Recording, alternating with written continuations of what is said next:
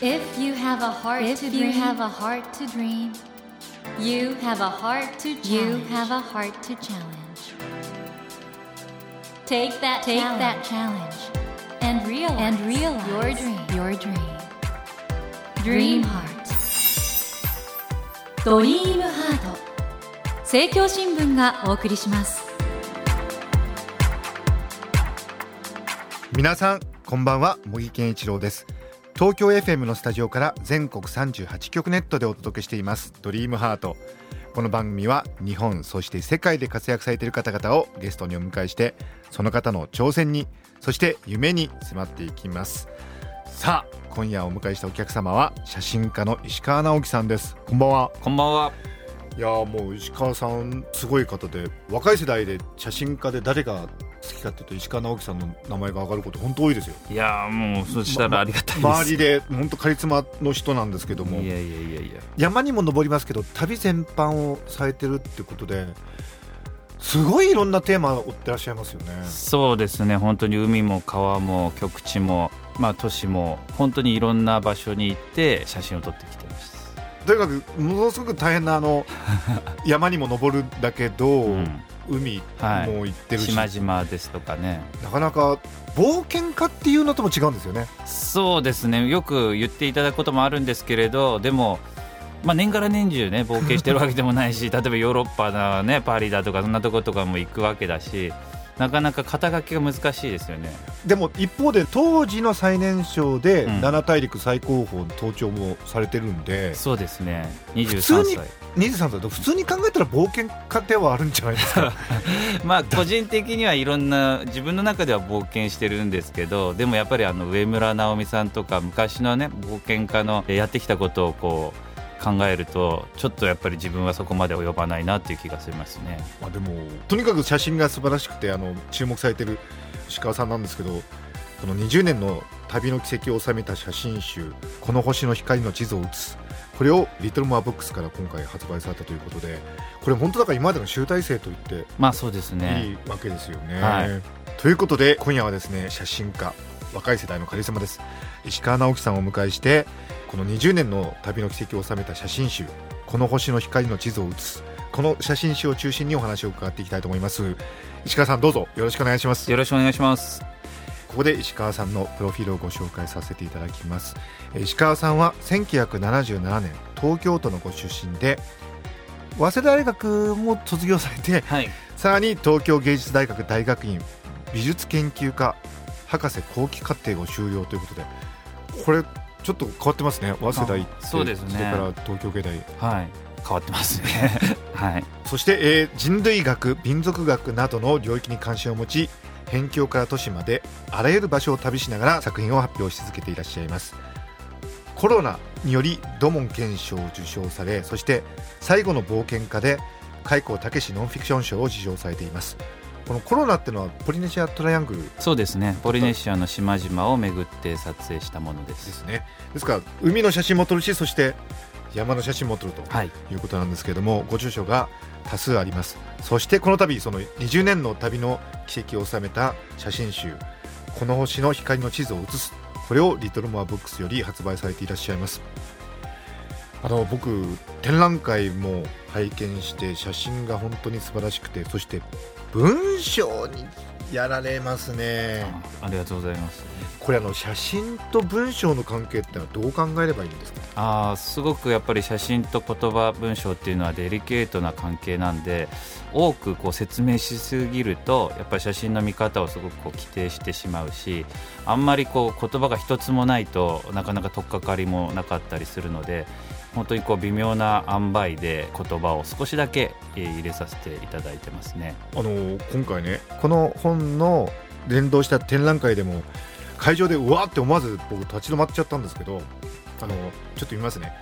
辺境というレッテルが先行するグリーンランドだがこれは中央にいると思い込んでいる僕たちから見た時にしか当てはまらないと。要するに確かにグリーンランドの人にとっては辺境じゃないですもんね。そうですね。グリーンランドの人はそこが中心にあって結構こう豊かっていうか海産物も取れるし家の中はあったかいし僕たちとそこまで変わらない生活を送ってるんですよね。だから中央と辺境っていうくくりっていうのはなんかちょっと僕には違和感があって、人の数だけ中心があるんじゃないかっていうのを常々思ってるんですよね。かっこいい。人の数だけ中心がある。あの石川直樹さんはどうしてこの表現にたどり着いてきたんですかね？本当にまあ高校生ぐらいの時から旅を始めてインドとかネパール最初に行ってからでやっぱりその世界を体で知覚したいっていうか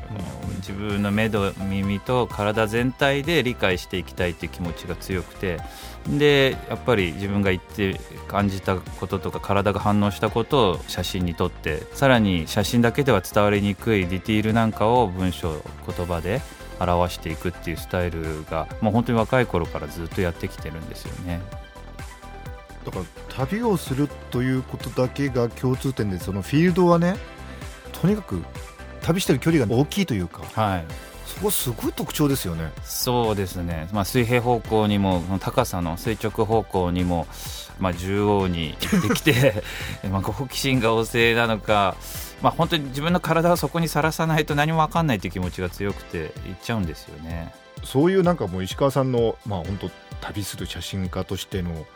この20年のね集大成がこの星の光の地図を写すなんですけどどうですか？こうやってまとめてみるといやー今まであんまり後ろ振り返らずなんか走り続けてきたんで、まあ、僕も40歳になったぐらいの時にその展覧会とか写真集の話をまとめてきて、まあ、本当に20年ぶり20年以上の旅を振り返る機会今までずっとなかったんでね改めて見直してみると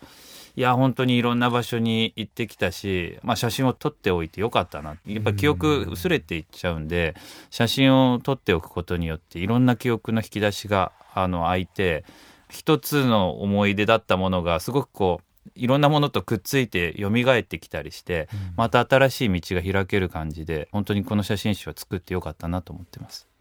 今までのそのまあ写真家作家としての石川直樹さんのもう履歴を振り返るという意味なんですけどただ見てるとその例えばあの戦死時代のあの洞窟絵画なんかもあり、これ何なんですかねこの好奇心の自分なりに整理すると何に興味を持ってるんでしょうかね。うんやっぱりあのね分かんないことがあるとインターネットで調べたり本読んだりして、まあ、知ってるつもりになっちゃうんだけどそうじゃなくてやっぱりその場所に行って世界を知りたいっていうことだけですよねやっぱり未知のものと出会いたいし未知の風景に出会ってその驚きをこう収めていきたいっていう気持ちがすごく強いですね。このヨーロッパの3倍もの面積があるそうなんですけどポリネシアトライアングルここなんか学生時代からずっと追ってらっしゃるんですよね。そうですね星を見ながらこう海を渡っていく航海技術があってそれを学生時代からフィールドワークしていて、まあ、その延長でポリネシアにこう人類拡散していった歴史に興味を持ってでポリネシアの島々をじゃあちょっと巡ってその痕跡を確かめに行こうということでハワイだとかイースター島だとかニュージーランドとか、まあ、その中の島々ずっと巡ってましたね。このニュージーランドのマオリの方々が守ってこられた原生林の写真も素晴らしくて。普通なんか雪山の写真撮る人ってこういう写真撮らないよなっていう。だから石川直樹さんって何なんだろうっていうのね。まあ、その場所を取るっていうよりはその場所で自分とその場所との関係を僕は取ろうと思ってるんですよ。だからこう切り離して北アルプスを取るっていうことじゃなくて、うん。北アルプスで自分とその山との関わりを取る、えー富士山を取るんじゃなくて富士山で自分と富士山との関わりを取ろうとしてるっていう気持ちの問題ですかね。あのだから固有名詞を取るっていうよりは自分がそこにいるその関わりを取ってるって感じが自分ではしてますけど。まあそれが作家性なんでしょうけど、えーこの星の光の地図を写すこの本のですね、えー第3部というんでしょうかニューディメンジョン壁画絵というこの冒頭の写真もあの海を撮ってるんですけど自分が乗ってるこれシーカヤックかそうですね。カヤックのへさきが映ってますよね。を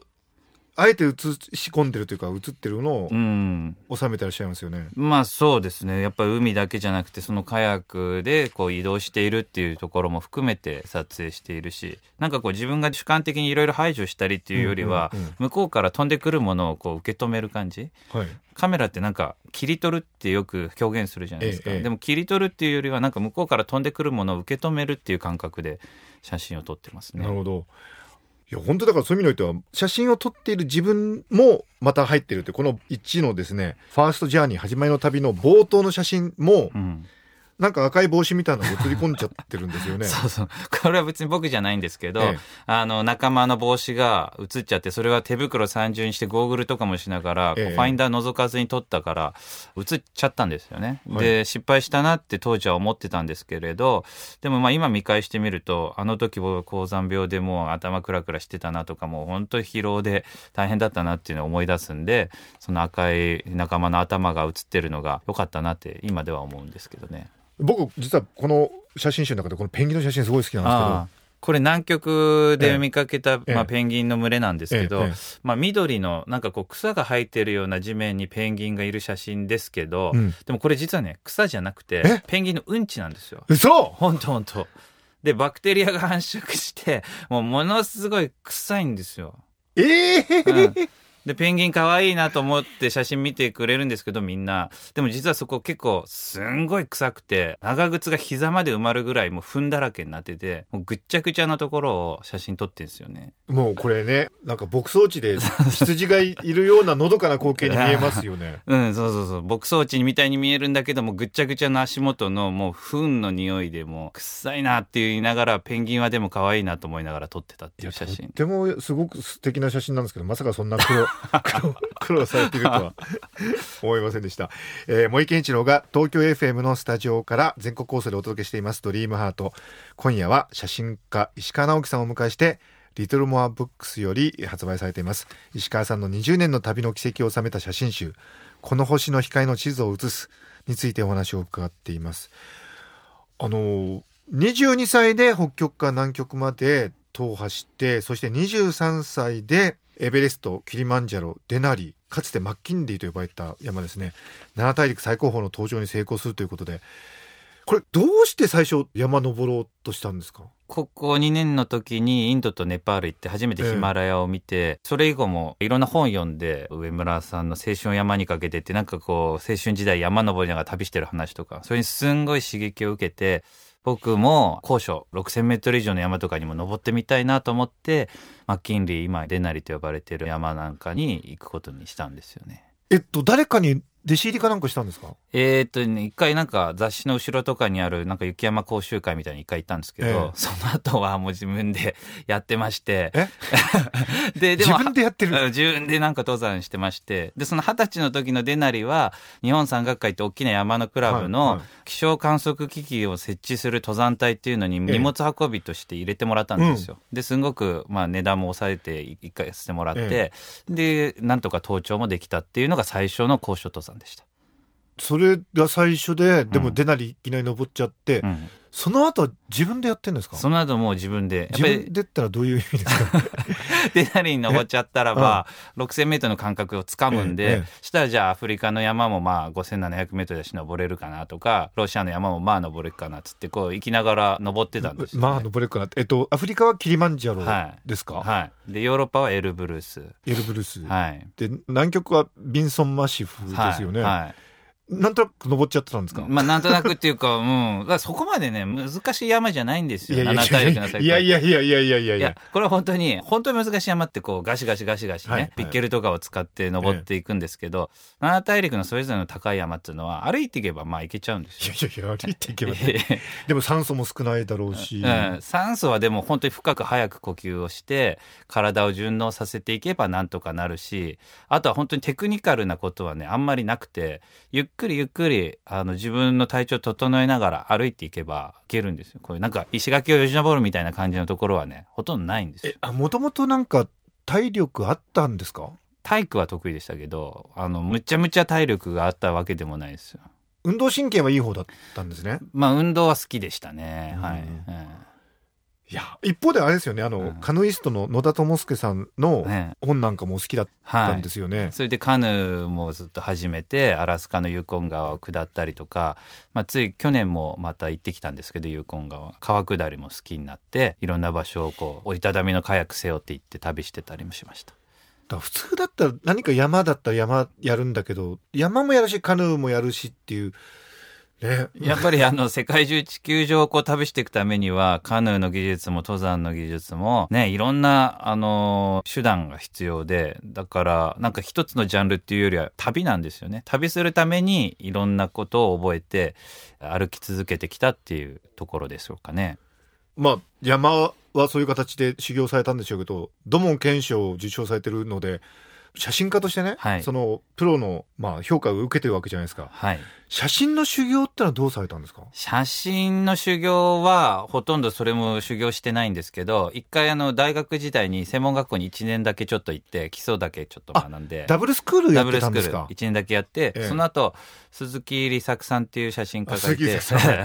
その利作さんにいろいろ写真見てもらったりあと森山大道さんっていう写真家がいてその人に写真見てもらったり、まあ、プロの写真家に写真を見てもらいながらああだこうだ言われながらこうなんていうかな研鑽を積んできたっていう感じでしょうかね。でもね写真好きな人にとっては鈴木利作森山大道って言ったらもうビッグネームですけどええどうやって最初弟子入りしたんですか？えっ、と、最初、早稲田大学の時代に、利作さんが授業を教えに来てて、ええそれで僕は、本当はその授業を受けれる、あの、資格なかったんですけど、ええ。潜りに行あって、潜って？うん。それでお友達になったり、森山さんに関しては、まあ、知り合いの誰かが紹介してくれて、新宿のゴールデン街で写真を見てもらったんですよね。はいはい。それでいろんな衝撃を受けて、あ、写真家ってすげえ面白いなと思って、で、少しこう、ジャーナリストとか、なんかそう、新聞記者みたいなのにも憧れてたんですけど、そうじゃなくて、やっぱり写真家として行けば旅を続けられるし、面白いんじゃないかと思って、写真家の道を歩み始めたんですよね。もうですか？石川直樹さんはその写真の方では土門検証を受けていらしてで文章の方では最後の冒険家で開古武ノンフィクション賞を受賞されてるってことで写真も文章もプロとしてそのプロからのね高い評価を受けてるってことなかなかこういう方いないですよね。うん、まあ、そうかもしれないですけど、でも本当に自分が表現したいことを、こう、まあ、表現してきたっていうことですけれどね。文章の修行ってのは特にされたんですか？いや、それはやっぱり本を読みまくったっていうだけで、うん。あの、修行はしてなくて、でも本当に小学校の頃から読書が好きでね、30分ぐらい電車に通っていく学校行ってたんですけど、ええええ。ずっと電車の中で本も読んでたし、国語の教科書とかもまずもらうと、最初に全部読んじゃうんですよね。はい。そういう子でしたけど。ええそんなわけでもう本当にあの、まあ、冒険家とご本人はおっしゃらないんですけど、まあ、冒険家旅する人そして写真そして文章力もすごいというそんな石川直樹さんの20年の旅の軌跡が凝縮しているのがこの星の光の地図を写すという本当にバラエティに富んだ奥深い写真が並んでる写真集なんで著者としてどういう人に手に取ってもらいたいですか？いや、これはもう本当にあの、いろんな方、もう老若男女、それぞれの人がそれぞれの記憶とか経験とリンクするようなポイントが一箇所ぐらいは絶対あると思うんで、まあ旅をしない方もする方も、山に興味ある方も興味ない方も、一回ちょっとページをめくっていただきたいなっていう気持ちはありますね。ぜひ皆さん手に取っていただきたいと思うんですけども今週はそろそろお別れの時間となってしまいました本当にあの類まれなる存在の石川直樹さんなんですけども、えー来週もまたいろいろお話を伺いたいと思いますのでよろしいでしょうか？はい、もちろんです。よろしくお願いしますということで森健一郎が東京 FM のスタジオから全国放送でお届けしていますドリームアート今夜は写真家石川直樹さんをお迎えしました Never let go of that dream. Never forget Never that heart to challenge. heart to challenge. Dream heart.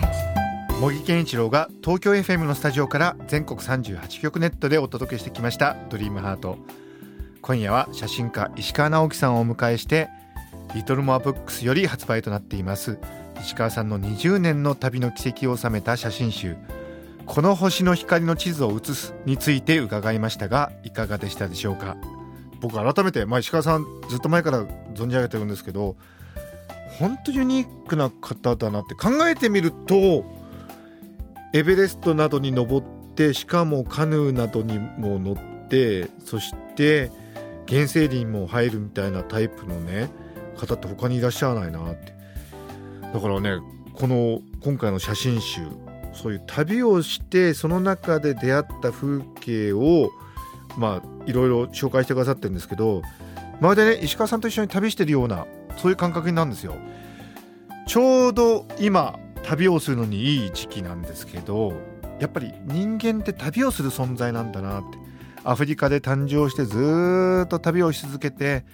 南アメリカの南端まで達したのが人類ですからね。ですからその石川さんの作品を通して人間が旅をすることの意味これをねもう一回なんか見つめ直してみたいなとそんなことを思いました。さてドリームハートのホームページでは1000円分の図書カードに番組特製のエコバッグをつけて3名の方にプレゼントしています。番組へのご意見などメッセージをお書き添えの上ドリームハートのホームページよりご応募ください。お待ちしています。それではまた土曜の夜10時にお会いしましょう。ドリームハートお相手は森健一郎でした。ドリームハート。政教新聞がお送りしました。